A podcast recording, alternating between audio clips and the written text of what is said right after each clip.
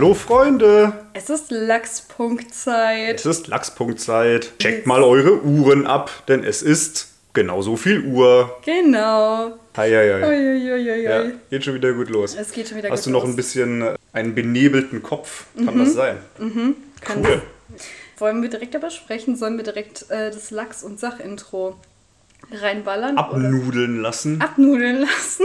direkt runterbrennen. Denn Okay. Leute, ich kann euch schon mal eins verraten. Es gibt brandheiße News. Ja, genug Feuerwitze gemacht. Ja, okay. Intro ab. Juhu. Hallo ihr lieben Menschen, hier ist wieder eure Zukunftskati aus dem Schnitt. Bevor es jetzt gleich losgeht mit unserer Lachs- und Sachgeschichte des heutigen Tages, wollte ich noch zwei kleine Anmerkungen machen.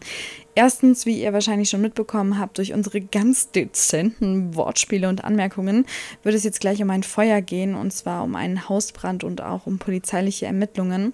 Und wenn ihr mit dem Thema schon Erfahrungen machen musstet oder ihr euch einfach damit nicht wohlfühlt, könnt ihr diesen Part natürlich skippen. In den Show Notes ist immer verlinkt, von wann bis wann welcher Part in unserem Podcast ist. Dann könnt ihr da draufklicken, auch wenn ihr nochmal irgendwie was nachhören wollt. Was ich als zweiten Punkt noch anbringen wollte, ist, dass ich in dieser Podcast-Folge mit sehr, sehr viel Humor über das Thema rede, sehr viele Witze mache und so weiter und so fort. Das ist bei mir eine Strategie. Also Humor ist bei mir eine Strategie, um mit solchen Sachen klarzukommen und um das mal transparent zu machen. Natürlich gab es auch Tage, an denen es mir körperlich und psychisch total beschissen ging und mich hat das schon ziemlich mitgenommen. Und ich hoffe wirklich, dass sich niemand auf den Schlips getreten fühlt, wenn ich hier halt wirklich so das ja, mit Humor überspitze. Und ich hoffe, ihr habt ganz viel Spaß damit. Und wenn ihr euch mit diesem Humor oder mit diesem Thema nicht wohlfühlt, dann skippt doch einfach diesen Teil. Danke für eure Aufmerksamkeit. Lachs und Sachgeschichten. Spannende News und unglaubliche Stories. Recherchiert und präsentiert von dem besten journalistischen Duo der Welt. Katharina Krapp und Florian Silberzahn. Blicken wir mal ein paar Tage zurück. Es war, ich glaube, es war Samstag. Samstag, äh, Vormittag gegen neun, halb zehn circa. Liege ich gemütlich im Bett, denke mir nichts Böses und auf einmal vibriert mein Handy vor sich hin. Ich denke mir so, "Ah, das wird schon nichts Wichtiges sein. Eine halbe Stunde später gucke ich drauf. Es ist eine Nachricht von Katharina Krapp. Hallo, bei mir brennt es. Ich dachte so, ja gut. So, hallo, mein Haus brennt. Hoppala. Stimmt, jetzt wo du sagst, kann ich mich doch wieder dran erinnern. Wie gesagt, die Lachs- und Sachgeschichte ist heute wirklich brandaktuell. Normalerweise hatten wir auch so historische Ereignisse. Heute geht es wirklich um diesen Brand. Ja, war sehr schön, das mal mitzuerleben. Ich bin sehr neidisch, dass ich nicht dabei war. Ja. This girl is on fire. Naja. Ja. Auf jeden Fall, ja. Ich wollte nur sagen, dass mein Leben wirklich sehr on fire ist, im wahrsten Sinne des Wortes, weil vor zwei Jahren saß ich schon mal in einem brennenden Zug. Genau. Ja, so langsam aber sicher machst du alles durch. So, Ja, was kommt ja. als nächstes? Äh, brennendes Flugzeug fehlt noch. Oh Gott, ich will nicht die Leute mit Flugangst hier triggern, es tut mir leid. Final Destination lässt grüßen. Ja, oder so ein brennendes Auto hatte ich auch noch nicht. Also es bleibt auf jeden Fall spannend. Und wie ihr merkt, ich kann schon wieder Witze darüber machen, es ist alles gut. Ich würde nicht so, nicht so ironisch oder mit Humor darüber reden, wenn wirklich jemand zu Schaden gekommen wäre. Es ist zum Glück alles nochmal gut gegangen. ja, zum Glück. Aber liefen das eigentlich ab so? Früh am Morgen, du lagst im Bett, dachtest dir nichts Böses und dann kam Feuerwehrmann Sam. Genau. Ich weiß nicht, ob er Sam hieß, aber bestimmt hieß er Sam. Er sah zumindest genauso aus wie Feuerwehrmann Sam. Und da hatte er noch ein paar Freunde mit dabei und die haben sich gedacht, es ist Türauftretenzeit, juhu, und haben neben mir im Flur, also ich wohne im Flur, wo mehrere Studentinnen und Studenten auch wohnen, haben dann die Türen von denen eingetreten, weil wenn halt niemand zu Hause war, dachten die sich, okay, vielleicht liegt jemand mit einer Rauchvergiftung in der Ecke und da sollten wir vielleicht lieber die Türen auftreten, um zu schauen, ob alles in Ordnung ist. Und wir haben das auch schon lange nicht mehr gemacht und eigentlich haben wir mal wieder Bock drauf. So ein bisschen Genau. Aggressionen bewältigen und so. Richtig. Und äh, ja, meine Tür war, glaube ich, aus meinem Stockwerk eine von zwei Türen, die nicht komplett demoliert und aufgetreten wurden. Und ja, ich bin dann davon aufgewacht, dass Feuerwehrmänner meine Tür aufgerissen und mich angeschrien haben und gesagt haben, so Leute, ihr müsst jetzt hier einmal evakuiert werden. It's evacuation time. Dann bin ich mit meinem Freund zusammen die Treppen runtergegangen, habe natürlich ordentlich lecker, lecker Gas eingeatmet. Das war Das altes Räucherlachsaroma. deliziös. Mm. Ja, genau, da habe ich auch sofort dran gedacht. Habe gedacht, das ist doch eine gute vegane Alternative für Räucherlachs und habe das so richtig inhaliert. Ja, ein paar Minuten später ging es dann durch meinen, meine Speiseröhre wieder raus.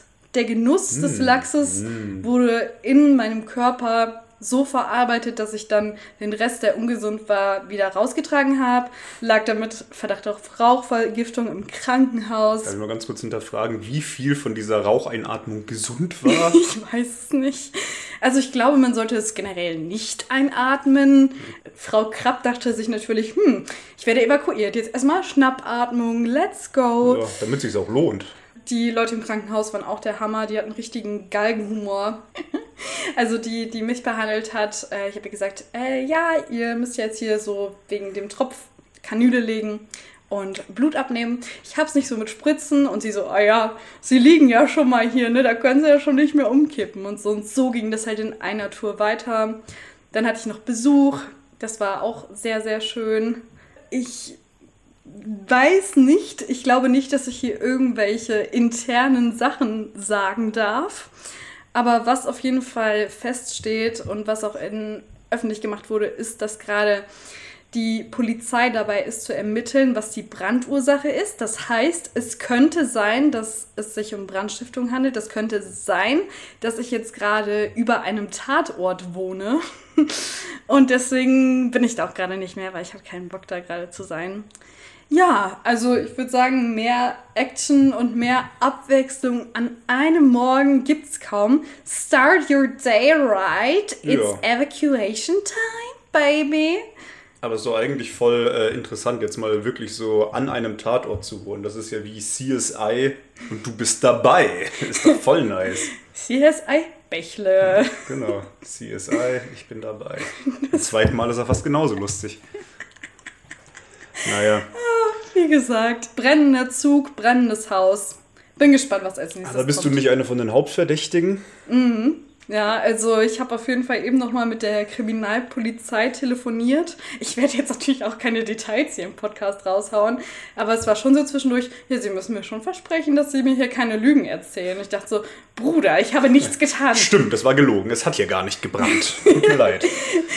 Das war nur meine Liebe zu unserem Podcast. Genau. Deswegen auch der Rauch wegen Räucherlachs. Ich es nicht. Ja, ja, sagte sie und versperrte Leuten den Weg. Ich wollte das Thema sowas von hart umgehen. Ja, lass ich dich aber Ich nicht. wollte das Thema sowas von umgehen. Es könnte sein, dass ein Fluchtweg von einem Wäscheständer blockiert wurde, wo eine ganz unschuldige Mitbewohnerin einfach nur ihre Wäsche aufhängen wollte und sich dachte, in der Ecke stört's niemanden. Tja. Und es könnte sein, dass es doch jemanden gestört hat und dann jemand sauer war, weil jemand da halt einen Wäscheständer hingestellt hat. Aber ich distanziere mich davon, dass ich das war. Ich finde es auch ähm, Also- ziemlich, ziemlich interessant, dass Mhm. äh, es heißt, ja, der Fluchtweg wurde durch einen Wäscheständer versperrt. Wenn du nicht in der Lage bist, einen Fluchtweg wegen einem Wäscheständer zu nutzen, der da steht, an dem, glaube ich, nicht mal Wäsche hing. Ja? Also, Entschuldigung. So schwer ist das nicht. Die Behauptung stelle ich jetzt einfach mal auf. Der Wäscheständer war übrigens auch nur da, damit ich im Falle eines Brandes einen Lachs oben drauflegen kann, dass es so ein von unten so geröstet wird, Ja, weißt du? gutes Raucharoma. Genau, ja. das gute alte. Raucharoma. Oh Gott, die Polizei ermittelt, solange das nicht geklärt ist oder zumindest die nächsten Tage werde ich definitiv nicht da wohnen, weil es stinkt und ich wohne quasi über einem Tatort, was auch nicht so eine schöne Vorstellung ist. Deswegen, ja. Ich schmeiße es mal in den Raum, auch wenn die äh, Ermittlungen jetzt heute beendet werden würden. Ich glaube, die Bude stinkt immer noch. Die Bude stinkt Das sowas liegt von. nicht an den Polizisten, Freunde. Äh, das will ich mal ganz kurz klarstellen. Ja? Wir distanzieren uns von, jeglicher, äh, von jeglichem Zusammenhang. Ich fände das so geil, wenn jetzt wirklich jemand gedacht hätte, dass ich gesagt hätte, es stinkt nur aufgrund der Polizisten, die da Ja, wir, waren. wollen, wir wollen uns schon covern hier. Ne? So. So, keine Beamtenbeleidigung im Podcast. Nee, oh je. Alle, alle Bases hier. Ja. Tja. Ich habe echt hart versucht, jetzt gerade nicht irgendwelche investigativen Ermittlungen, von denen ich am Rande mitbekommen habe, hier zu droppen, aber ich glaube, es war alles okay. Ja. Und ich glaube, ich habe alles gesagt, was auch in den Nachrichten gesagt wurde, also passt das schon. Also von dem her. Aber von Radio Regenbogen wurdest du interviewt. Ja, ich wurde von Radio. Regenbogen interviewt, weil die halt gehört haben, dass ich halt eine der Personen war, die einen Besuch im Krankenhaus abgestattet hat. Und ja, da haben die sich gedacht, hm, hm, sie steht, sie lebt, sie war im Krankenhaus, sie war am Tatort, let's go. Ja. Und äh, ja, genau. Es war sehr, sehr unterhaltsam, sich das anzuhören, weil es wirklich darum ging, so, ja, es hat da und da gebrannt und hier haben wir eine, eine Zeugin des Ganzen. Äh, ich glaube, sie haben auch gesagt, dass du mit, in Anführungszeichen, weil mir jetzt gerade kein besseres Wort einfällt, leichtem Schaden ja, davon gekommen bist. So, Rauchvergiftung und so nicht. so haben, die Spaß. haben aber nicht gecheckt, dass der leichte Schaden schon vorher da war. Äh, Also. Der schwere Schaden war vorher schon da. Ja, Grüße gehen raus an Radio Regenbogen an der Stelle. Auch von mir ganz liebe Grüße. Ich werde euch auf jeden Fall, falls irgendwas Neues rauskommt und das auch der Presse berichtet wird, werde ich euch das natürlich hier auch berichten, euch auf dem Laufenden halten. Ja, so ein kleiner Live-Ticker. So ein kleiner Live, Live-Ticker. Ja, so der Live-Ticker, der nur einmal die Woche gedroppt wird, aber reicht. Und nicht live ist. ja, ist live genug. Absolute Belastung, meine Ja, Güte. Der Rauch wirkt noch nach. Naja. Ich glaube, da sind echt ein paar Gehirnzellen in den Rauch reingeflossen und mit dem. Rauch weggeweht. Irgendwie so. Ich glaube, mein spannendstes äh, Raucherlebnis war, dass ich mal so ein, so ein Räucherweizen getrunken habe. Das war abenteuerlich, Freunde. Ja, Das ist irgendwie so ein Weizen, das wird halt gebraut und bla bla bla und äh, gelagert in so einer Räucherstube, wo sie auch Schinken und auch Lachs drin lagern. Da hast du so ein, Wow. so ein sehr, sehr, sehr rauchiges Weizen. Also es schmeckt halt wirklich nach Rauch und dementsprechend auch ziemlich kacke, ehrlich gesagt. Aber ja, Und da geben. Menschen wahrscheinlich viel Geld für aus. Hundertprozentig. Wie dumm ist das bitte? Ja, weiß ich nicht. Naja, wieder was dazugelernt. Nicht Ja, schlecht. Was es nicht alles gibt. Nicht schlecht. Das Rauchweizen.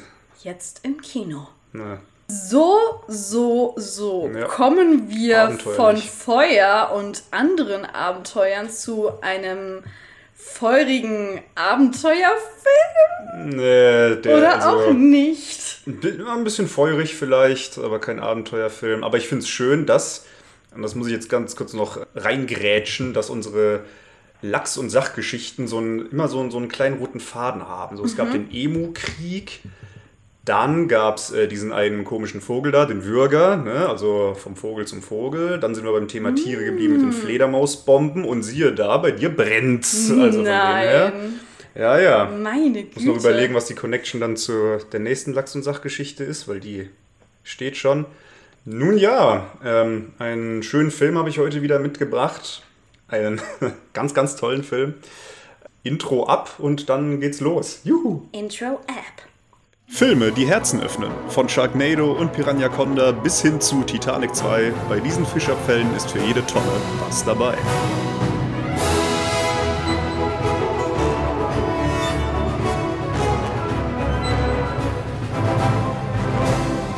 Wir reden heute über einen sehr lustigen Film aus dem Jahre 1990, der auf den sehr schönen Namen Frankenhooker hört. Frankenhooker mit dem Untertitel versehen A Terrifying Tale of Sluts and Bowls. Fantastisch. Auf Deutsch auch als Frankenhooker verschraubt und genagelt veröffentlicht. Das klingt wie ein sowas von schlechter Pornotitel. Witzigerweise ist der Film deutlich weniger pornolastig als zum Beispiel Samurai Cop. Ja, Frankenhooker. Vielleicht mal eine kurze Inhaltsangabe, ne, damit wir grob wissen, auf was wir uns hier eigentlich gerade einlassen.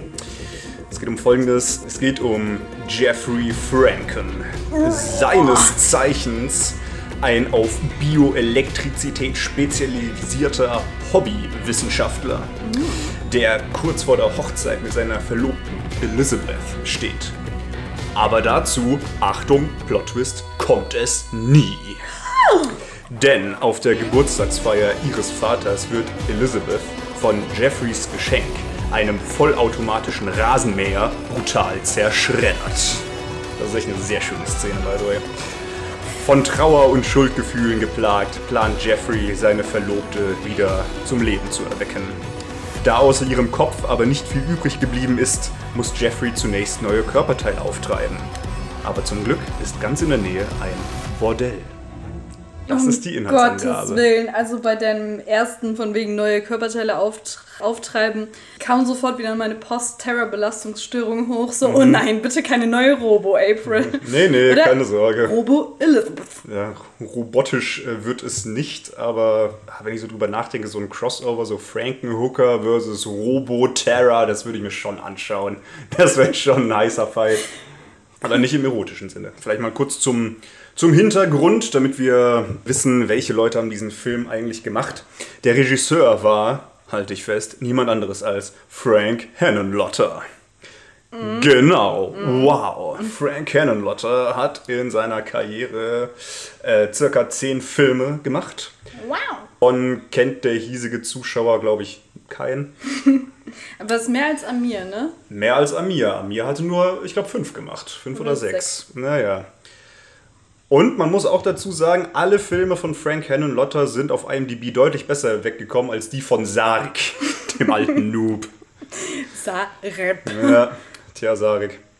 Ich glaube, Frank Henenlotters äh, bekanntestes Werk ist die sogenannte Basket Case Trilogie, die auch ähm, sehr, sehr schön und sehr, sehr trashig ist. Vielleicht reden wir da auch mal drüber. Da geht es um siamesische Zwillinge.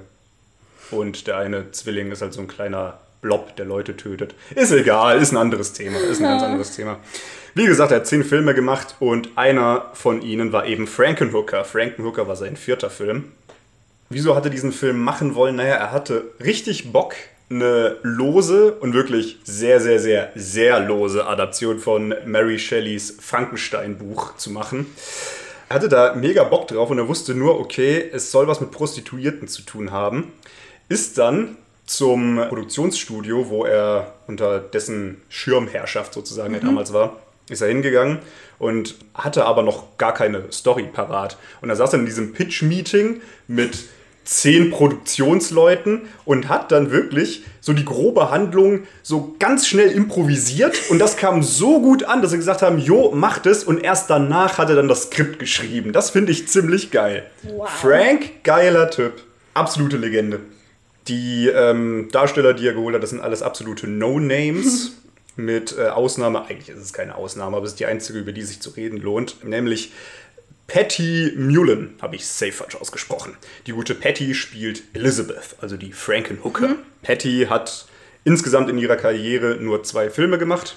Einer davon eben Frankenhooker, cool. Ist nur deshalb ansatzweise bekannt, weil sie damals ein sogenanntes Penthouse-Pet war. Also ein Model für das Penthouse-Magazin, was quasi das Playboy-Magazin ist, bloß anders. Penthouse Pet. Penthouse-Pet, ja, so Also heißt Pet das. wie Haustier oder Ja, wie? genau. Ja, Ich möchte das nicht. ja doch, doch, doch, das gibt's. Oh Gott, das gibt's auch nein. heute noch. Ähm, die Patty sagt, das war ganz, ganz toll. Zumindest sagt sie das in dem Interview von 2006, das ich auf der Frankenhooker Blu-ray gesehen habe. Denn ja, ich habe den Film auf Blu-ray und zwar vollkommen zu Recht, Freunde. Oh Gott, die Ja, ja. Penthouse Patty. Ja. Der Film hat hier und da ein paar Parallelen zu Samurai Cop. Äh, will ich direkt schon mal anteasern. Zum Beispiel, wir erinnern uns, wie Amir damals an Matt Hannon, die alte Legende, äh, die Rolle gegeben hat. Ne? Matt kam ins Büro und Amir sagte, du bist es, fertig. So, zack, bumm. Lange dunkle Haare, Sixpack, Bisch gekauft. Du bist es. Hier war es relativ ähnlich. Patty, die zuvor so einen anderen Low-Budget-Horrorfilm gemacht hatte, hat eben gehört, hey, äh, Frank Hannon Lotter macht einen Film, da will ich dabei sein. Und sie hat erzählt, sie ging in Franks Büro und sie hatte das Gefühl, dass Frank sie halt wirklich nur deshalb genommen hat, weil ihm langsam die Optionen ausgegangen sind, weil auf seinem Bürotisch lagen hunderte gefühlt, hunderte Bilder von irgendwelchen anderen Frauen und so weiter und er sah sehr verzweifelt aus. Er hatte nur zwei Anforderungen. Die erste Anforderung war einfach nur eine Frage, traust du dir das zu? Und Patty so, ich denke schon. Okay, cool. Und jetzt mach ein Gesicht, so als würdest du gerade einen spastischen Anfall haben. Und sie so, okay, zack. Sehr gut, du hast die Rolle. Das ist nicht dein Ernst. Doch, doch, es ist ähm, sehr, sehr interessant. Oh nein. Das ist übrigens das äh, Filmcover. Ist schon geil, ne? Darf ich nochmal? Ja, ist so schwierig zu beschreiben. Das Ja. ist einfach ein Frauenunterkörper, der Oberkörper. Äh, Oberkörper, um Gottes Willen. Es ist ein Frauenoberkörper und der sieht ziemlich lebendig aus und da sind so Nähte, was so ein bisschen Tim Burton-Style in super schlecht Ja, ist. ja. Und der Kopf ist halt so aufgesetzt und mit so Metallschnallen irgendwie festgemacht Ja. und ist komplett weiß. Genau. Außer gerötete Wangen, die aber nicht gerötet sind, sondern lila-orange. Ja, du solltest mal den Rest vom Körper sehen. Sehr Um interessant das Gottes Ganze. Willen. Möchte ich das? Ich weiß es nicht. Bestimmt. Ich finde deine Reaktionen, die ja so ein bisschen so äh, what the fuck mäßig sind, auch sehr, sehr angebracht, denn dieser Film hat wirklich das Publikum gespalten. Die einen sagen, was ist das für eine Scheiße? Und die anderen sagen, was ist das für ein genialer Film? Dazu kommen wir später noch. Man muss dazu sagen, dieser Film ist, sieht sehr, sehr kacke aus, aber das ist auch alles gewollt. Also es ist ein absichtlicher Trashfilm und so weiter. Was nicht immer funktioniert, aber in dem Fall funktioniert es sehr wohl, weil der Film ist absolut crazy. Der ist wirklich balls to the wall, der ist abartig. Hose runter und Abfahrt. Dieser Film ist genial. Und das liegt in erster Linie auch einfach an diesem Jeffrey Franken, unserer männlichen Hauptfigur, weil der ist so durch. Direkt in der ersten Szene sieht man, wie er an einem Gehirn rumdoktert, welches ein einziges großes Auge hat und in einem, in einem Aquarium durch die Gegend schwimmt. Dann kommt Jeffreys Mutter rein und sagt so, Mensch Jeffrey, jetzt lass doch mal diese albernen Spielchen. Aber Mutter, ich bin kurz vor dem Durchbruch. Also von so einem Film reden wir hier, ja. Ich kann dir das Gehirn noch gern mal zeigen. Es, ist, es ist irgendwo auch ganz cute. Gucken dir an. Ist er nicht süß? Der kleine Hirnboy. Weiß ich nicht. Weiß ich Ah, nicht. ist doch putzig. Das Auge ist so ein riesiges Glubschauge. Ja, Das ist doch schön. weiß ich nicht, ob ich Naja. das süß finden will. Weiß ich nicht. Ach, ganz, ganz goldig. Der Jeffrey, ähm, wie gesagt, Hobbywissenschaftler, ähm, nach dem sehr tragischen Rasenmäherunfall, der wirklich einfach nur Pattys Schuld ist, weil sie steht vor dem Rasenmäher und sagt so, und so funktioniert er. Bieb, Schredder, huch, naja. Der Film ist sehr unblutig, will ich an dieser Stelle direkt mal erwähnen. Es gibt nur sehr, sehr, sehr wenig Blut. Auf jeden Fall, Jeffrey will Elizabeth wiederbeleben. Unbedingt. Und ich meine, klar, der Kerl hat davor schon einen ziemlichen Knacks gehabt, wie wir an dem Augengehirn gesehen haben, aber jetzt ist es noch viel, viel schlimmer.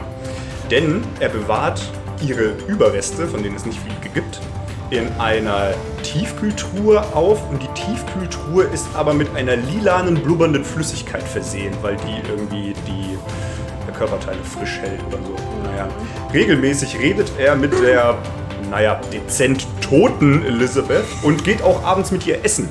Es gibt dann eine schöne Szene, bei der sie italienisch essen und ähm, er platziert dann eben die Körperteile von ihr auf dem Tisch, aka ihren Kopf, eine Hand und einen Fuß. Sieht sehr, sehr schön aus.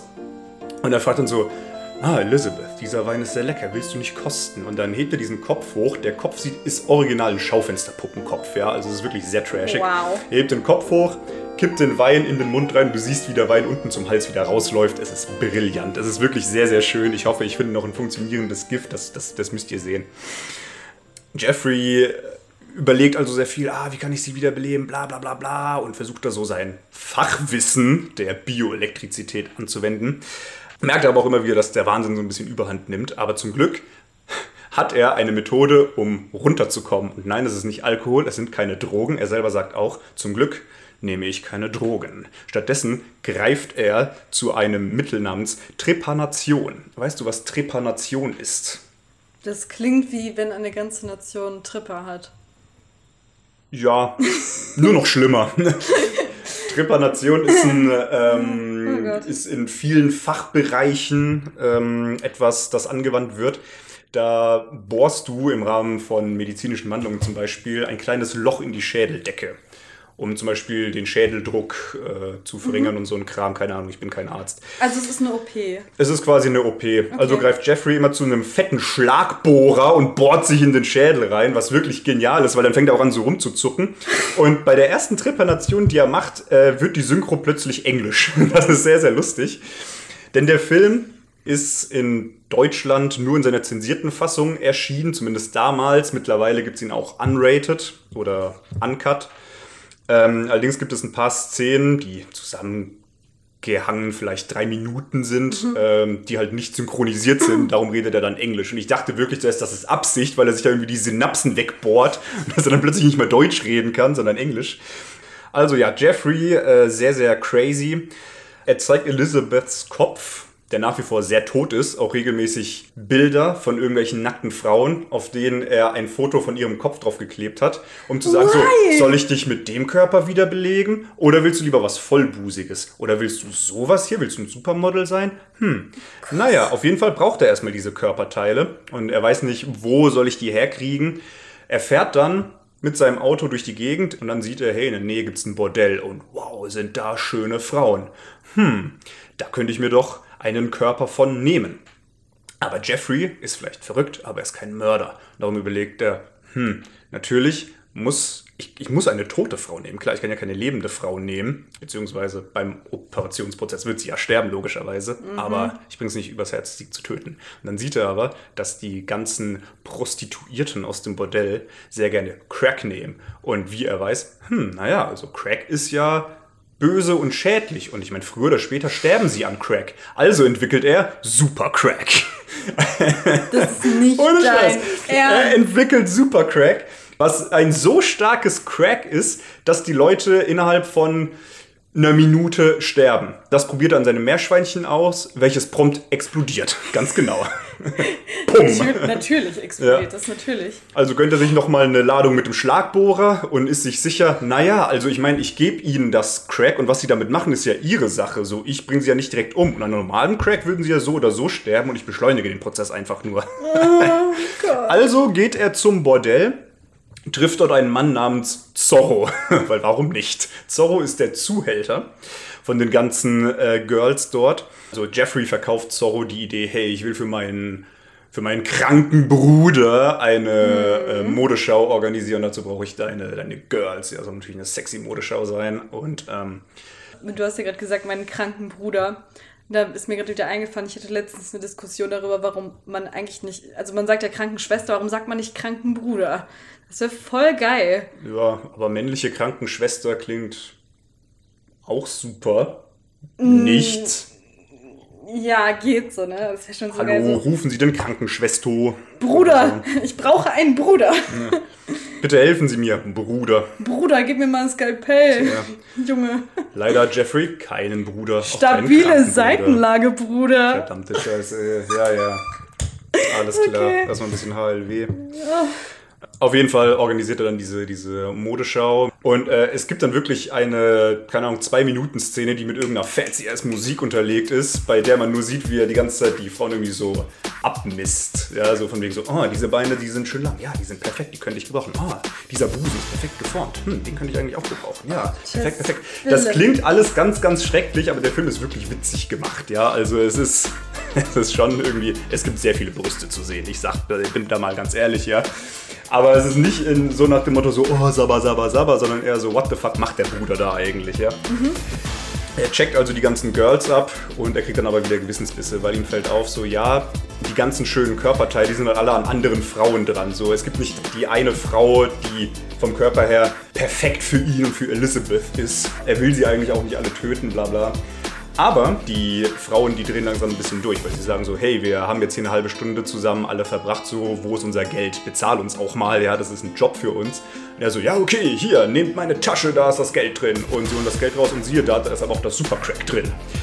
Und sie so, oh wow, geil, Crack, jetzt geht's los. Und dann machen sie eine Crack-Party. Und Jeffrey sagt, nein, ihr dürft das nicht nehmen, nein, nein, nein, nein, weil er hat jetzt seinen Sinneswandel gehabt. Und sie drücken ihn einfach nur aufs Bett runter und sagen so, halt die Klappe, Jeffrey, wir machen jetzt eine Crack-Party. Und dann nehmen sie alle das Crack und fangen an, eine nach der anderen zu explodieren. Und diese Explosionssequenzen sind glorreich. Sie sind absolut glorreich, weil die Girls fangen dann alle an, so langsam zu rauchen und zu schwitzen und sagen so, oh, irgendwas ist, stimmt nicht, irgendwas stimmt nicht. Und kurz bevor sie explodieren, gibt es einen ganz kurzen Schnitt und du siehst, wie die jeweilige Frau durch eine Art Schaufensterpuppe ersetzt wurde, die nur entfernt so aussieht wie sie, welche daraufhin explodiert. Mit ganz vielen Sparks, so wie so eine kleine Wunderkerze. Du siehst teilweise noch so, so Schaumstofffüllung in der Puppe drin. Ne? Es ist glorreich. und wieder muss man sagen, das ist beabsichtigt. Das war alles Absicht von Frank Henenlotter, weil er wusste, der Film, ja, der soll kacke sein. Ja? Der soll so lustig aussehen. Aber wirklich, die Szene, ich habe mich totgelacht, als ich das das erste Mal gesehen habe. Der Pause-Knopf ist sowohl der größte Feind als auch der größte Freund von diesem Film im Generellen. Es ist fantastisch. Es ist echt sehr, sehr, sehr, sehr schön. Der Film wurde damals natürlich zur Alterseinschätzung geschickt an die MPA, die Motion Picture Association. Von der reden wir nachher auch noch, weil die ist glorreich, was den Film angeht. Und die haben gesagt, ja, ähm, wir wollen euch ein A-Rating geben, aber dazu müsstet ihr die Bordellszene verändern. Und Frank hat dann so gefragt, so ja gut, okay, also wir wollen ihn ja nicht so brutal machen, dass ihn quasi keiner sehen kann, der 18 Jahre oder jünger ist. Was müssen wir denn dann verändern? Müssen wir irgendwie ein paar Körper zensieren oder so oder weniger Gewalt, obwohl es ja generell nicht so gewalttätig ist? Und die haben gesagt, nee, nee, jetzt passt mal auf. Also, bei euch explodieren in der Szene sieben Frauen.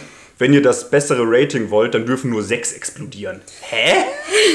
Also haben sie einfach eine Explosion rausgeschnitten und alles war gut. Ich verstehe es auch nicht. Wie unfassbar sinnlos ist das denn Ja, bitte? es ist schön. Es ist einfach nur schön. Also hat es irgendwas mit der Zahl 7 zu tun? Weil ich meine, das hat ja, also es ist ja nicht weniger Gewalt oder weniger Ich verstehe es auch nicht.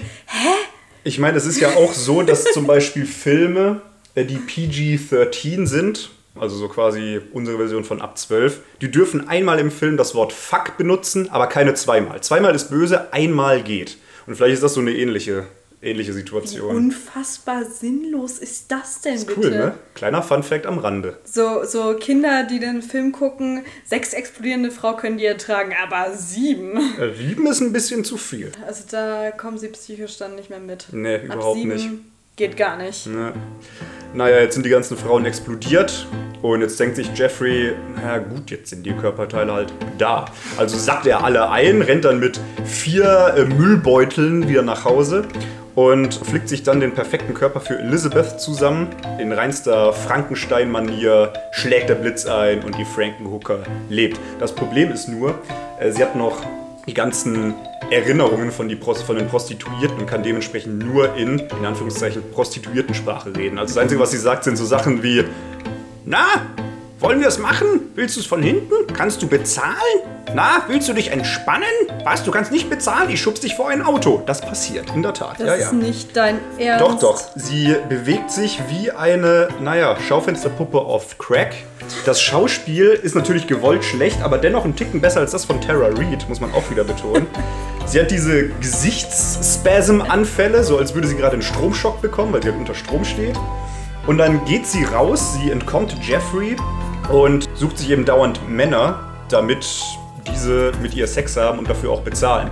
Ein paar Männer gehen auch drauf ein. Das Problem ist nur, die Frankenhooker steht A, sehr stark unter Strom und B, sind in den Körperteilen immer noch Reste vom Supercrack.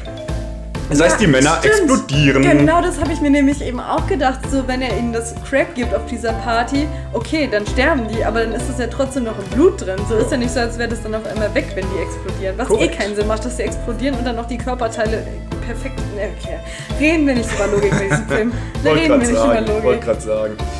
Ja, durch längeren Hautkontakt explodieren die Männer dann, was dann auch immer sehr, sehr schön aussieht. Ich habe hier ein schönes Bild gefunden von einem Typen, der gerade äh, gebumst wird. Ist das nicht ein schönes Bild? Das ist ein sehr Also, schönes er Bild. sieht sehr schielend und sehr leidend aus. Ja, und aus schießen- seinen Ohren schießen Blitze. Ja. Und aus seinem Mund. ja, ist doch super. Hübsch. Jeffrey sucht dann eben Elizabeth und äh, findet sie auch irgendwann. Dann kommt es zum großen Finale. Und das Finale will ich tatsächlich nicht spoilern, weil es, ich Sehr kann nur gut. verraten, es ist genauso batshit insane wie der Rest vom Film. Noch ein kleiner Fun Fact bezüglich des Finales. Äh, der Film hatte ein Budget von 2,5 Millionen Dollar, was man dem Film nicht ansieht, ehrlich gesagt. Und die Produzenten haben den guten Frank darüber informiert, nach der großen Bordell-Explosionsszene, dass das Budget alle ist. Und Frank hat gesagt, ja scheiße, Alter, aber für mein Finale, dann habe ich für mein Finale ja gar kein, gar kein Geld mehr für Pyrotechnik und so weiter. Was mache ich jetzt? Also hat er einfach einen befreundeten Semi-Pyrotechniker, der das nur hobbymäßig gemacht hat, beauftragt, dass er das unter der Hand mal macht. Und nachdem die Szene fertig präpariert war und mal anfangen konnte zu drehen, hat Frank gefragt, meinst du, dass das alles so funktioniert und sicher ist? Und der Typ hat gesagt so, also es ist vielleicht sicher. Ich bin mir selber nicht ganz sicher. Aber es gibt keine Meldungen von irgendwelchen Verletzten etc. Es hat wohl alles gut funktioniert. Um Gottes Willen, das wäre auch echt gut gewesen, wenn sie dann selber quasi Teil des Films geworden oder der Explosion. Ja, der kleinen Crack-Explosion. Oh Gott. Hier noch eine kurze Parallele zu Samurai Cop. Äh, Patty Mullen hat erzählt, dass sie eines Tages zum Set gelaufen ist und naja, sie hat halt ihre Frisur verändert. genau wie damals. Der gute alte Matt Hannon. Bloß mit dem Unterschied, dass Patty sehr wohl wusste, dass die Dreharbeiten halt noch nicht rum sind.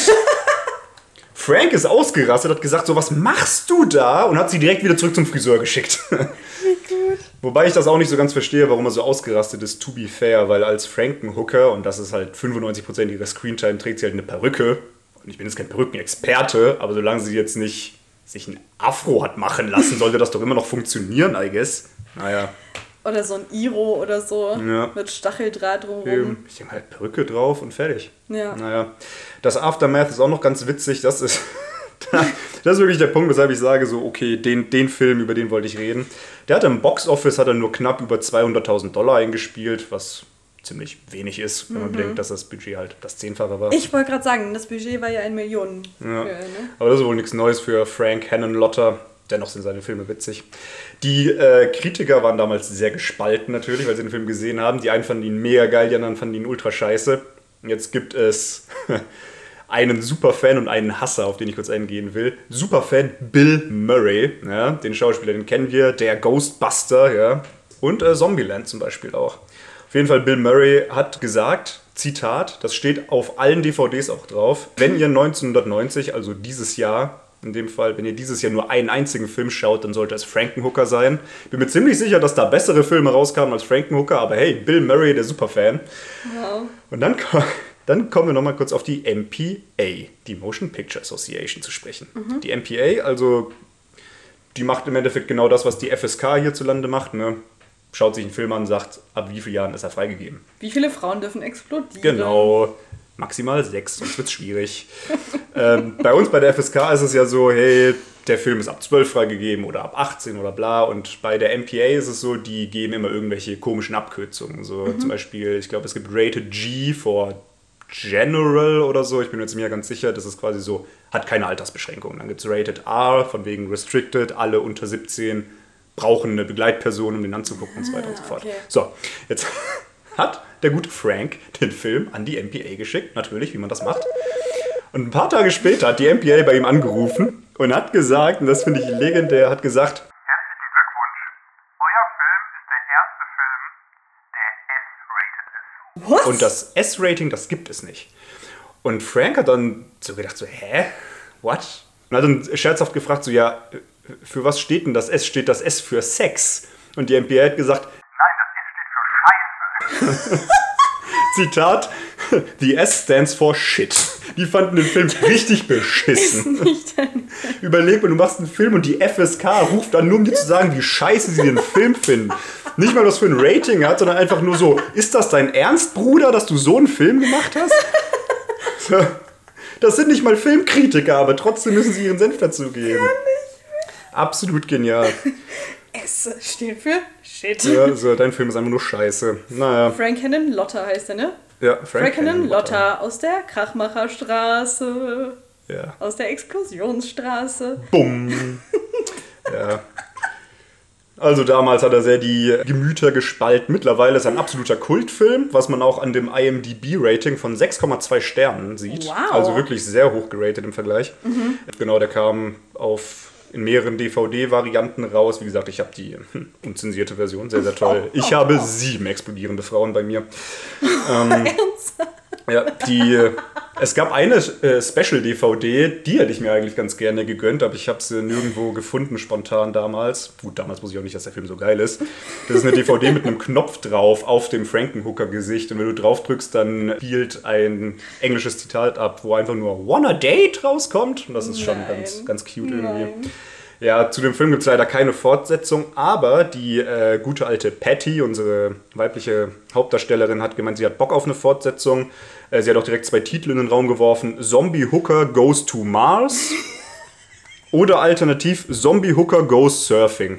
Das Interview ist von 2006 und bislang habe ich die Zombie Hooker weder auf einem Surfbrett noch auf dem Mars gesehen, also ich glaube, das wird auch nichts mehr. Aber Frank lebt noch. Vielleicht macht er ja noch mal so einen Zombie Hooker Film. Ich freue mich sehr zu berichten, dass es den Film in voller Länge und ungeschnitten mit deutscher Synchro auf YouTube gibt. Also es gibt keinen Grund für euch, nach dieser Folge nicht diesen Film zu gucken, weil ich finde ihn Yeah. super lustig. Ich habe ihn gestern noch mal zur Vorbereitung auf den Podcast geguckt und der Film geht 80 Minuten circa und das fühlt sich an wie maximal 60, weil der ist so crazy und es gibt immer irgendwas zu gucken und du denkst dir so, what the fuck gucke ich ja eigentlich gerade? Und es ist sehr, Sehr schön. Es ist ein ganz toller Film. Man muss aber sagen, was deutsche Synchro angeht, dann halt zu 90% deutsche Synchro und zwischendurch auch mal Englisch. Ja, ja, hier und da, wenn mal ein bisschen gebohrt wird und die Synapsen durcheinander kommen. Wenn das Budget zum Übersetzen zwischendurch mal weg war. Ja. Naja. Passiert. So, boah, haben wir jetzt schon unfassbar lange gelabert. ging um Feuer, dann ging es um Explosionen und jetzt bin ich mal gespannt, mit welchem Vulkanausbruch an Kunstwerk du das jetzt toppen willst hier. Oh mein Gott, an Gefühlen und Explosionen. Explosionen gibt es heute nicht, aber passend zum Thema wird es heute unter anderem auch um Rauch gehen. Smoky, Also, smoky. Ich würde sagen, wir hauen erstmal das Intro raus und dann geht's los. Pablo Pilaxo. Kunstgeschichten von alten Meistern und neuen Perspektiven, die zum Lächeln bringen oder fürs Leben verstören. Ich habe hier jetzt gerade ein YouTube-Video aufgerufen. Ja. Und normalerweise mache ich ja immer so eine kleine Einleitung und erzähle ein bisschen was. Ist das Judy Chicago? Es ist sowas von Judy Chicago. Ja, ich sehe es an deinen Tabs. Und ich habe mir heute gedacht, ich lasse die Künstlerin heute selber mal sprechen. Und deswegen kommt hier zur Einleitung ein kleiner Ausschnitt von ihr. Los, I'm an artist, and my goal was always to make a contribution to art history. Young women artists often ask me how I feel about being called a feminist artist, as if there was always a category of feminist art. Feminism is about a different paradigm for the world that allows space for everybody. Jetzt redet sie aber gleich über das Birth Project und das klingt schon ziemlich wild. Da kommen wir aber später zu. Ich wollte erstmal ganz kurz diesen Ausschnitt zeigen, um euch einen kleinen Eindruck zu geben und dir einen kleinen Eindruck zu geben, wie sie redet, was sie für Visionen hat und dir natürlich auch, wie sie aussieht. Euch werde ich das natürlich noch ein Bild auf Instagram hochladen, wie sie so aussieht. Sie hat ja jetzt in dem kurzen Ausschnitt hier gesagt, dass sie so feministische Themen extrem bewegen und dass sie schon immer den Traum hatte oder immer das Ziel hatte, einen Einfluss auf die Kunstgeschichte zu nehmen. Was sie geschafft hat und auch bis heute schafft, denn sie ist immer noch als Künstlerin tätig heute, ist, dass sie Menschen zum Nachdenken und Umdenken gebracht hat, dass sie wichtige wirtschaftliche, philosophische und politische Themen in ihren Werken angesprochen hat. Heute geht es um Judy Chicago. Wieso kam dir der Name denn eben so bekannt vor? Was hat denn da eben bei dir im Kopf geklingelt?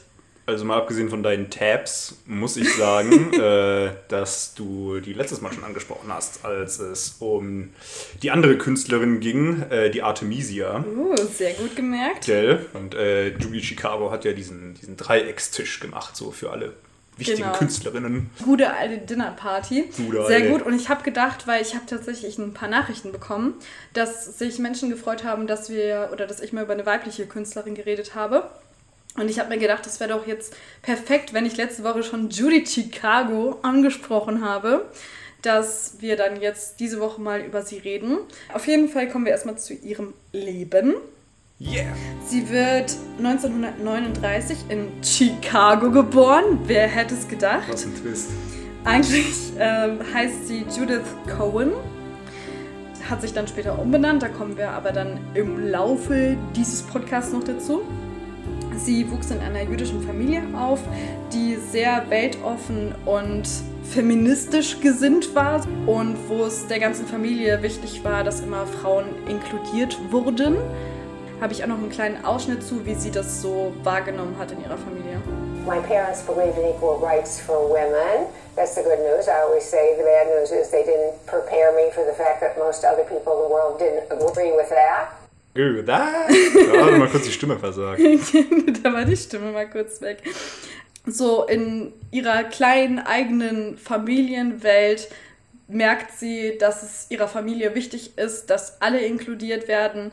Und wenn sie aber dann raus in die Welt geht, merkt sie, okay, es denken nicht alle so und Frauen werden immer noch unterdrückt und sind nicht gleichgestellt wie Männer.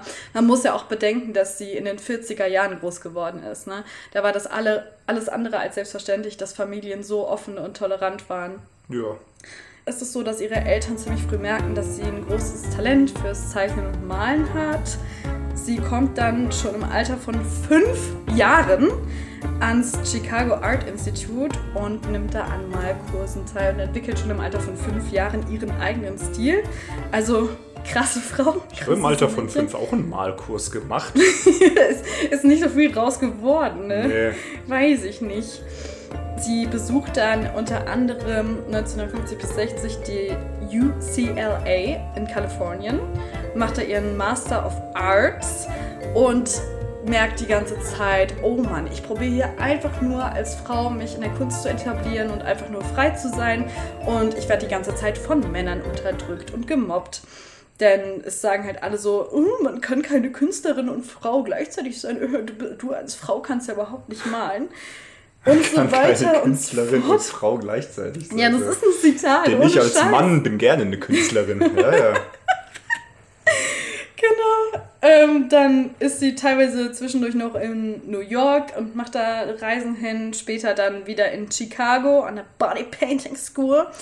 Und sie ist halt teilweise so als einzige Frau in einem Malkurs unter 50 bis 100 Männern oder so. Also sie ist da wirklich quasi ja, eine der wenigen Frauen, die zu der Zeit ähm, es geschafft haben, sich in der Kunst zu etablieren. Dadurch, dass sie halt die ganze Zeit sich so Sprüche anhören musste, hat sie immer probiert, besonders tough und männlich zu sein, beziehungsweise halt so die Rolle einzunehmen der taffen Frau, die sich nichts gefallen lässt. Die hat sich auch die Haare kurz geschnitten und so und hat halt einfach später dann auch dazu gesagt, so nach dem Motto, ich war jemand, der ich im Innersten nie gewesen bin. So. Das spielt ja jetzt in den, äh, im 20. Jahrhundert, diese Kunstgeschichte, die wir heute haben. Und da merkt man halt wirklich, dass das jetzt kein Problem ist, was Jahrhunderte weit weg ist und was nicht mehr aktuell ist, sondern das zieht sich bis in die heutige Zeit durch, Ja. dass Frauen immer wieder nicht nur in der Kunstgeschichte, sondern generell unterdrückt werden und wurden. Sie hat hier in einem Interview noch erzählt, wie das für sie war, sich so unterdrückt zu fühlen von Männern. I mean, I would watch these male artists, you know, being moved along on a little choo-choo train to success, and I would have a big show and nothing would happen. Also jetzt haben wir ja gerade darüber gesprochen, wie das für sie so war, in dieser Männerdomäne Künstlerin zu sein. Privat hat sie auch, ich würde nicht sagen Probleme mit Männern, aber ein schweres Schicksal, denn sie heiratet relativ früh in ihren 20ern einen jungen Mann, der dann aber zwei Jahre später an einem Autounfall stirbt. Nach diesem Unfall und nach der ganzen Zeit an ihren Malerschulen, die sie besucht hat, hatte sie die Faxendicke von männlichen Künstlern und von dem patriarchalen System in der Kunst. Deshalb hat sie eine eigene Unabhängigkeitserklärung geschrieben für sich selber im Jahr 1970. Sie erklärt ihre Unabhängigkeit von dem männlichen Geschlecht und probiert sich quasi als unabhängige Frau in der Kunstszene zu etablieren und fängt dann an, so sehr, sehr starke Kunstwerke zu machen. Sie hat verschiedene Rauchaktionen. Hier zeige ich dir gerade ein Bild. Hat sie beispielsweise eine riesige Rauchinstallation in einer Wüste gemacht und es ist ganz, ganz viel lila Rauch. Hier gibt es noch tausend andere. Also es gibt so eine Seite, da sieht man alle Firework and Smoke Kunstwerke. Teilweise sieht man da auch Frauen drauf. Das Bild habe ich gerade gesucht. Also wie quasi nackte Frauen mit dem Rauch verschmelzen. Und die Frauen sind teilweise dann auch blau angemalt und haben, sind von orangem Rauch umgeben oder mit anderen Farben. Also sie experimentiert sehr gerne mit Farben. Ja, sieht schon ziemlich wild aus. 1971 macht sie dann eine Fotolithografie, die sie Red Flag tauft. Was kannst du dir unter Red Flag vorstellen? Äh, das ist ein tolles Lied von Billy Talent. Und das ist natürlich dieser äh, Begriff, wenn dir zum Beispiel toxische Verhaltensweisen bei anderen Leuten auffallen. Also, das ist eine Red Flag. Pass mal auf. Sehr gut, sehr Im gut. Gegensatz zur Green Flag, denn das sind positive Eigenschaften an Leuten. Hey! Chugga. Sehr Ja. gut. Ich zeig dir jetzt mal das Bild. What the fuck? Was siehst du? Ein Tampon. Der wird gerade rausgezogen. Er ist blutig. Richtig. Ihr war das super wichtig, so Themen wie die Periode zu normalisieren und zu sagen, ey, das ist nichts Ekelhaftes, weil sie hatte eine Begegnung mit Künstlerkolleginnen, die darüber geredet haben und gesagt haben, oh, das Thema Periode, das ist so ekelhaft und, und die sich quasi gegenseitig Perioden geschämt haben. Und dann hat sie halt in der Runde gesagt, hey, aber das ist doch was ganz Normales. Das Ach, doch Perioden geschämt. Ich habe verstanden, Perioden geschenkt und ich war so verwirrt. Ich war so verwirrt. Er hatte, wie? Hier ist meine Au. Periode. Bin ich jetzt zu blöd, um das zu verstehen? Spaß damit. Ist das jetzt eine Metapher? Was? Okay, Perioden geschämt. So, ich bin doof. Jetzt habe ich kapiert. Alles gut, finde ich schon ziemlich witzig. Auf jeden Fall hat sie dann halt äh, das Bild halt quasi auf ironische Art und Weise Red Flag getauft. Ja. Eigentlich waren halt diese Frauen die Red Flags. Dann kommt ihr größtes Kunstwerk, nämlich die Dinner Party. Da haben wir ja letzte Folge auch schon ein bisschen drüber gesprochen. Aber das ist halt wirklich eines der wichtigsten Werke von ihr. Und das ist auch das, womit sie dann endgültig berühmt geworden ist und die Female Art aus den 1970ern beeinflusst hat. Also es ist halt so ein Dreieck, ein Dreieckstisch. Was noch wichtig dazu zu sagen ist, ist, dass halt das Dreieck oft ein Symbol ist. Wofür könnte das ein Symbol sein, Flo? Äh, für die Vulva. Für die Vagina. Vagina. Genau, Genau. genau. Und wir sehen halt Vulvas als Teller. Heißt es nicht Vulven? Vulven. Ich glaube, man kann beides sagen. Wie gesagt, man sieht da halt 39 Frauen, also 39 verschiedene Gedecke, die für verschiedene Künstlerinnen äh, werden dadurch äh, symbolisiert. Und an dem Werk haben auch ganz viele verschiedene Frauen gearbeitet. Also sie hat zum Beispiel dann Näherinnen und Stickerinnen engagiert. Und das zieht sich auch durch ihre ganzen Kunstwerke, dass sie immer wieder Frauen engagiert und dann mit ihnen zusammenarbeitet. Also das ist ihr, ihre Mission ja gewesen, Frauen in der Kunst zu etablieren, Frauen in der Kunst eine Stimme zu geben. Kurzer Fun Fact, die Dinner Party hatte bisher über 18 Millionen Besucherinnen und Besucher. Finde ich schon eine ziemlich krasse Anzahl. Schaut euch lieber die Dinnerparty an als die Mona Lisa. Das Kackbild hier. Das, du bist so, wirklich, du hatest dieses Gemälde so sehr. Ich habe letztens, äh, beziehungsweise was jetzt letztens vor, nochmal diesen Ausschnitt gesehen von Detlef Steves, wie er vor der Mona Lisa steht und darüber abhatet. Und das finde ich sehr witzig. Und wer, die, wer diesen Clip noch nicht kennt, äh, muss das mal suchen. Detlef Steves steht vor der Mona Lisa. Grandios. Da sehe ich. Das da ist sehe doch, da sagt er doch sowas wie, ah ja, der Leonardo hat die einfach nur weggebuttert. Der, der, oder hat die, der hat die mal kurz lang sowas, gemacht ne? ne? und hat sich gedacht, war eine coole Nummer. Ne? So. Und der Kollege war gut, darum lächelt sie auch noch. So. Finde ich gut, finde ich gut. Ich erinnere mich dran, das habe ich letztens auch noch gesehen. Also sie hat ja immer wieder probiert, Frauen zu integrieren, Frauen in die Kunst mit reinzunehmen und so weiter und so fort. Und deshalb gründet sie jetzt 1972 das Woman House. Das ist ein leerstehendes Gebäude mit 17 Räumen gewesen, wo sie dann gesagt hat, okay, das gönne ich mir. Und dann hat sie das äh, mit verschiedenen Studentinnen, also Kunststudentinnen, renoviert und hat dann halt quasi einen Platz für weibliche Kunst geschaffen. Und da wurden vor allen Dingen dann zusammen Bilder gemalt, gestickt und so weiter und so fort. Und vor allen Dingen wurde in diesen Bildern sich über das äh, patriarchale Bild von Frauen lustig gemacht. Also es wurde dieses typische Bild von ich bin die Hausfrau und bleibe zu Hause aufgegriffen und parodiert. Und das ist auf jeden Fall ganz cool, äh, dass die dieses, dieses System so aufgearbeitet haben. Jetzt kommen wir zu dem, was du ja eben angesprochen hast oder gesagt hast, oh, das finde ich ja spannend, nämlich The Birth Project.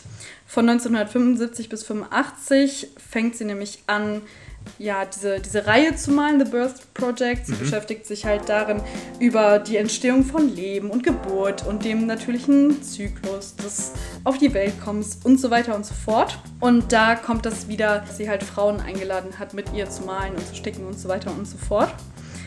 Das ist hier zum Beispiel eine Stickkunst. Fucking heck. Ja, das sind echt.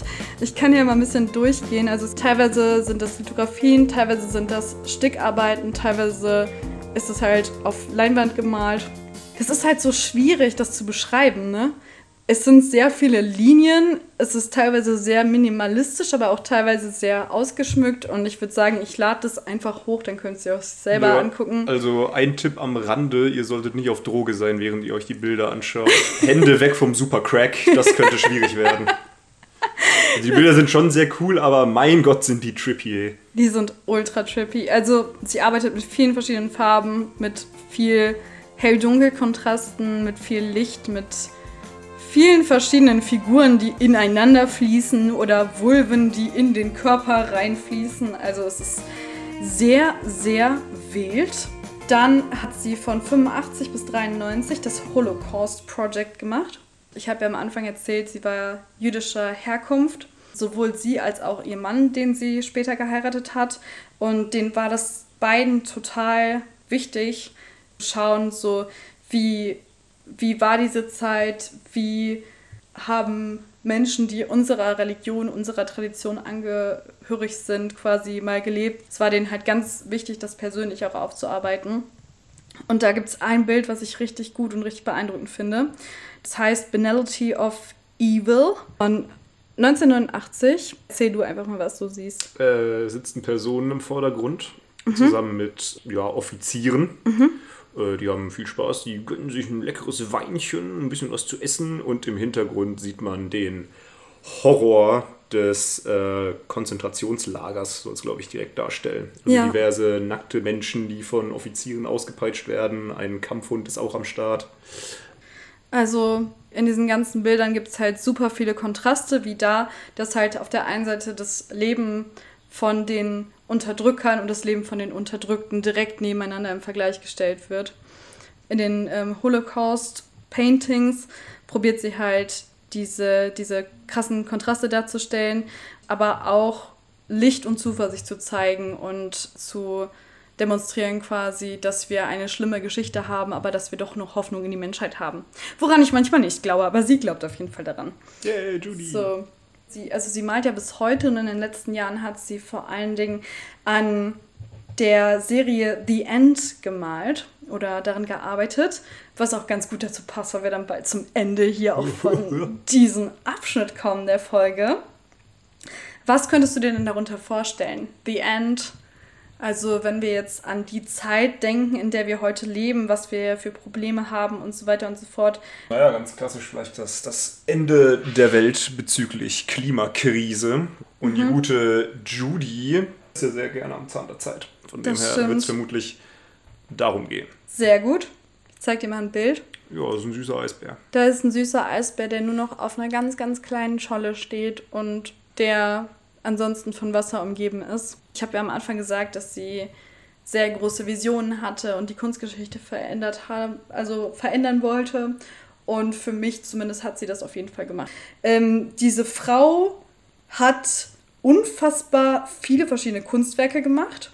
Also sie hat ja diese Rauchinstallationen gemacht, sie hat verschiedene Themen behandelt, sie hat Skulpturen gemacht, sie hat Bilder gemalt, sie hat Fotografien gemacht und so weiter und so fort. Und dann denkt man sich natürlich, okay, das ist schon krass, dass sie so viele verschiedene Techniken ausprobieren und auch so viele verschiedene Malstile. Und da habe ich jetzt noch eine kurze Interviewsequenz, äh, wo sie halt gefragt wird, hey, reicht nicht ein Malstil eigentlich auch? Und die Antwort fand ich auch wieder ziemlich, ziemlich fancy, deswegen dachte ich mir, ich bringe das nochmal kurz mit. a lot of artists don't do 10, 15 techniques in a lifetime. They do one. I'd be bored. I would shoot myself. Finde ich eine gute Aussage. By the way, findest du ihr Oberteil? Ich finde ihr Oberteil äh, nicht ganz so crazy wie ihre Frisur, aber Mhm. ähm, ist trotzdem irgendwie witzig, ja. Was, was steht auf ihrem Oberteil? It's a Judy thing. Und das Judy ist in lila gemacht, was übrigens ihre Lieblingsfarbe ist. Wie man Das wäre mir nicht aufgefallen. unschwer an ihren lilanen Haaren, ihren lilanen ähm, Unteroberteil und so weiter und so fort äh, erkennen kann. Sehr abgespaced. Sehr abgespaced. Wieso heißt sie jetzt Judy Chicago? Weil sie Sie ja. aus Chicago kommt. Ja, Punkt. That's it? Ja, also Ah. sie, sie wollte halt ihren alten Namen und ihren alten Nachnamen ablegen. Und deswegen hat sie gesagt, okay, welchen Nachnamen nehme ich stattdessen? Und dann so, ah ja, wo wurde ich geboren? Chicago. Okay, Ja. let's Ich go. glaube, das hat sie auch sehr viel Hirnschmalz gekostet, von Judith auf Judy zu kommen. Aber das lassen wir mal so stehen. Ich hoffe, dass euch diese Frau gefallen hat. Ich habe mir halt nur echt gedacht, so beim letzten Mal fandest du ja den Namen auch schon so toll. Judy Chicago. Aber dass die Origin-Story des Namens so langweilig ist, das tut mir leid. Ja, das ist schon ja. ein bisschen Ich habe jetzt echt gedacht, das wird jetzt mega spektakulär und dann so, naja, die, wohnt da halt so. Hm, okay, Die ist da halt na geboren und so. Tja, Naja. naja, nicht jeder kann Frank Hannon Lotter heißen. Das stimmt. Tja. Aber die Story, dass sie quasi eine eigene Unabhängigkeitserklärung geschrieben hat, das finde ich schon cool. Aber beim Nachnamen hätte sie schon kreativer sein können. Ach, ja Judy Independence oder so. Judy Indie. Judy Laser. Hätte, naja, man kann ja nicht 24-7 kreativ sein, muss ja irgendwo auch mal Abstriche machen. Das stimmt, das stimmt. Äh, das hat jetzt alles sehr gut gepasst. Es ging zuerst um einen Brand, dann ging es um explodierende Leute und dann ging es um Leute, die von Rauch umhüllt werden. Also Mhm. es war eine sehr, eine sehr heiße Folge. Eine an sehr angerauchte Folge. Oh ja. Gönnt euch keinen Super Crack, wobei normales Crack euch so oder so früher oder später tötet. Gönnt euch feministische Kunst. Färbt euch die Haare lila, I guess. Und bitte probiert alle möglichen Malstile aus, damit ihr nicht das Gefühl habt, ihr hättet zu wenig gemacht. Wenn euch extra langweilig ist, könnt ihr euch umbenennen. Flo Freiburg zum Beispiel. Kati Korschenbruch. Gott im Himmel, hey. Ja, cool. Um Gottes Willen. Du mit deinem Ja. Fantasiedorf da. Flo Freiburg und Kati Korschenbruch entlassen euch für heute. Wir haben uns sehr gefreut, dass ihr wieder zugehört habt. Und es wäre sehr schön, wenn ihr uns folgt, uns abonniert, uns fünf Sterne gebt. Schickt den Podcast an eure Freunde, an eure Freundinnen, an eure Erzfeinde, eure Mütter. An Sarik. Vielleicht macht er ja mal einen Film darüber. Ich hoffe nicht. Unsere Gehirne sind durchgebrannt. Wir fangen jetzt mal an, sie zu löschen und verabschieden uns. Genau. Grüß, feurige Grüße. Tschüss.